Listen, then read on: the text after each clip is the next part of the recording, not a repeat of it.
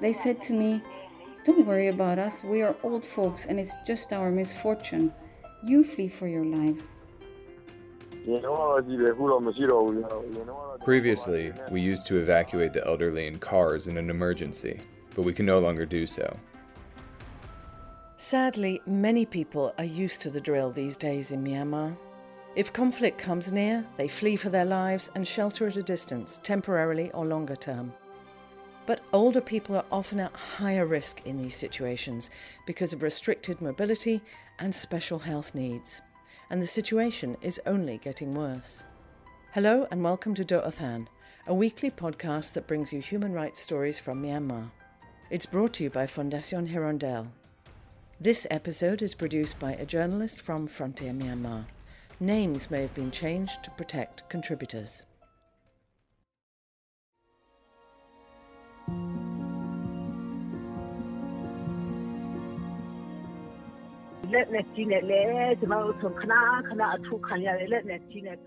My mother has often had to flee because of the junta shelling. She had to flee to safer locations when she heard the sound of the military regime's jet fighters. The junta troops have sometimes fired as many as nine artillery shells into the village. My mother complains that she doesn't want to flee from junta airstrikes and shelling anymore.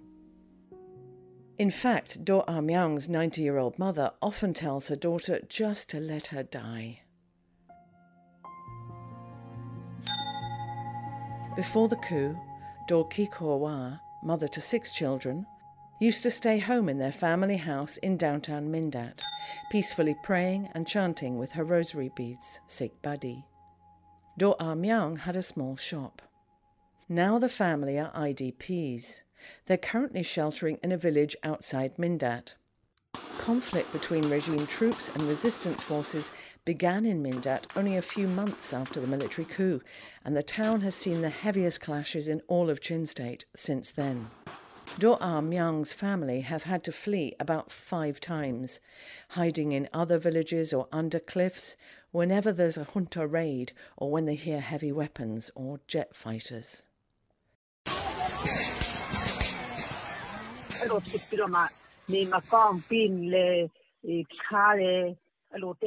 My mother gets sick quite frequently. We live in a small makeshift hut, and when it rains, she often falls ill. My mother has high blood pressure and hemorrhoids. Her eyes often swell, and her knees hurt. 90 year old Dorkiko Wa also has a stomach ailment. Her health has deteriorated because she has to eat whatever food is available as an IDP. Do Myang currently makes a living as a day labourer on nearby farms, but she's the main breadwinner for her mother and three sisters, one of them disabled. Her income is not enough to buy medicine or to provide special food for her mother.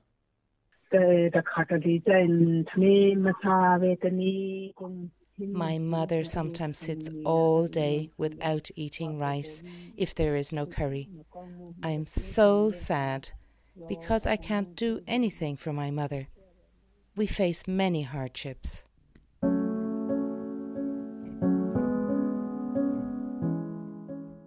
IDPs in Mindat Township are struggling to make ends meet as support from donor organisations is dwindling.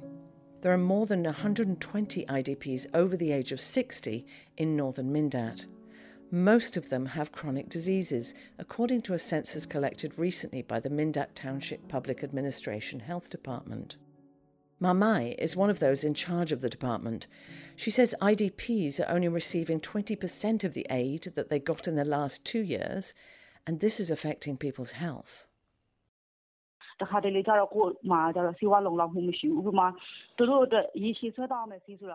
We don't have sufficient medicine.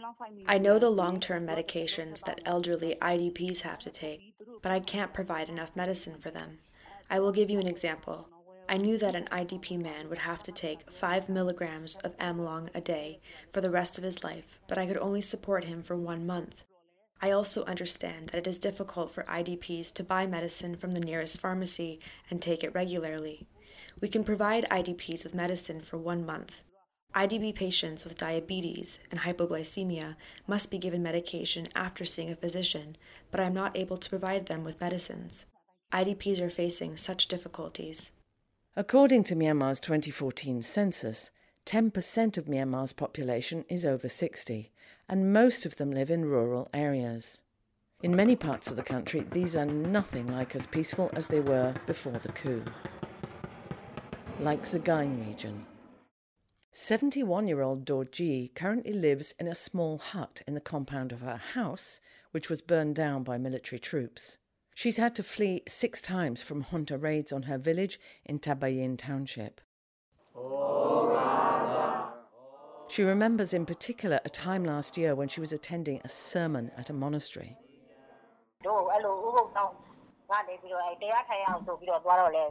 The military column raided the village during the Sabbath period while we were receiving a sermon from a Buddhist monk at the village monastery. We had to flee to safer locations when the junta contingent entered the village. Even Buddhist monks dare not stay at the village monastery. They also flee to safer locations when the junta troops storm the village. Dorji has chronic coronary heart disease, so she wasn't able to run as fast as younger people. Still, she had to run home, and when she got home, she got on the back of her daughter's motorbike and they escaped as quickly as they could.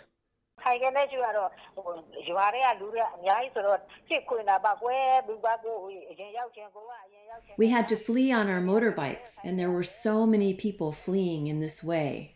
Some motorbikes fell over on the road. Because we fled in a hurry, we faced accommodation problems when we arrived at a safe place. When the junta troops entered the village, we were scared and fled to safer locations, wondering if we would survive. Dorji's friend Dormi was also at the sermon that day. Dormi's husband is paralyzed and remained at home. When the raid happened, Dormi's daughter collected her father and took him to the monastery.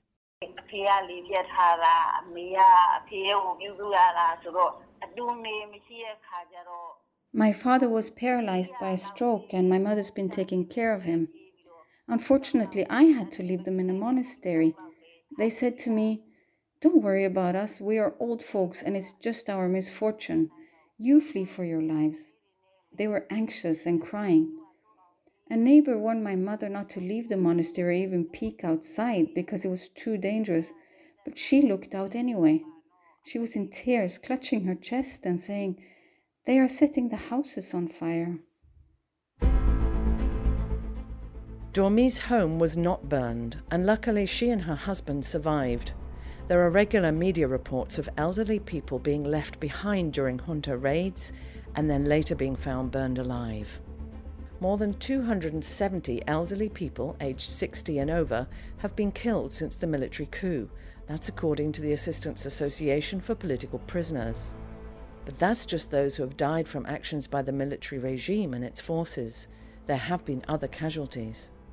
Gojojo from Tabayin Township IDP Assistance Committee says five elderly people have been burnt to death in the villages of Tabayin Township alone. He says in the past they could evacuate the elderly in the event of an emergency, but now they can no longer do so.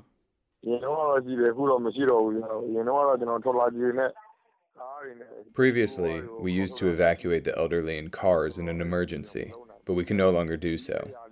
The elderly just have to flee to safer locations with the help of their relatives. We no longer have cars to evacuate the elderly, and with fuel prices rising, we can't afford it. Many of Myanmar's elderly people just want to live in their homes with their families, making merit. But in conflict areas, this isn't possible. Many older citizens are having to move around to avoid danger and live in makeshift tents or huts. They might be separated from family members. They face difficulties in getting food and medicine, and they remain hopelessly dependent on assistance to meet their needs. Reports suggest many are suffering both physically and mentally, particularly with threats to their personal safety. This is a constant worry for Dorji and her family in Sagaing. Living with no sense of security in their makeshift hut next to their burned house.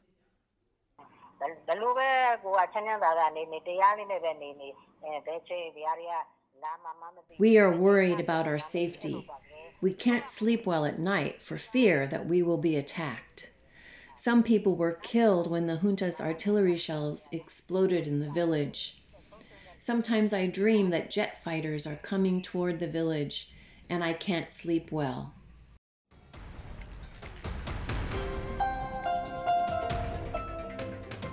We hope you enjoyed this edition of Doh Athan.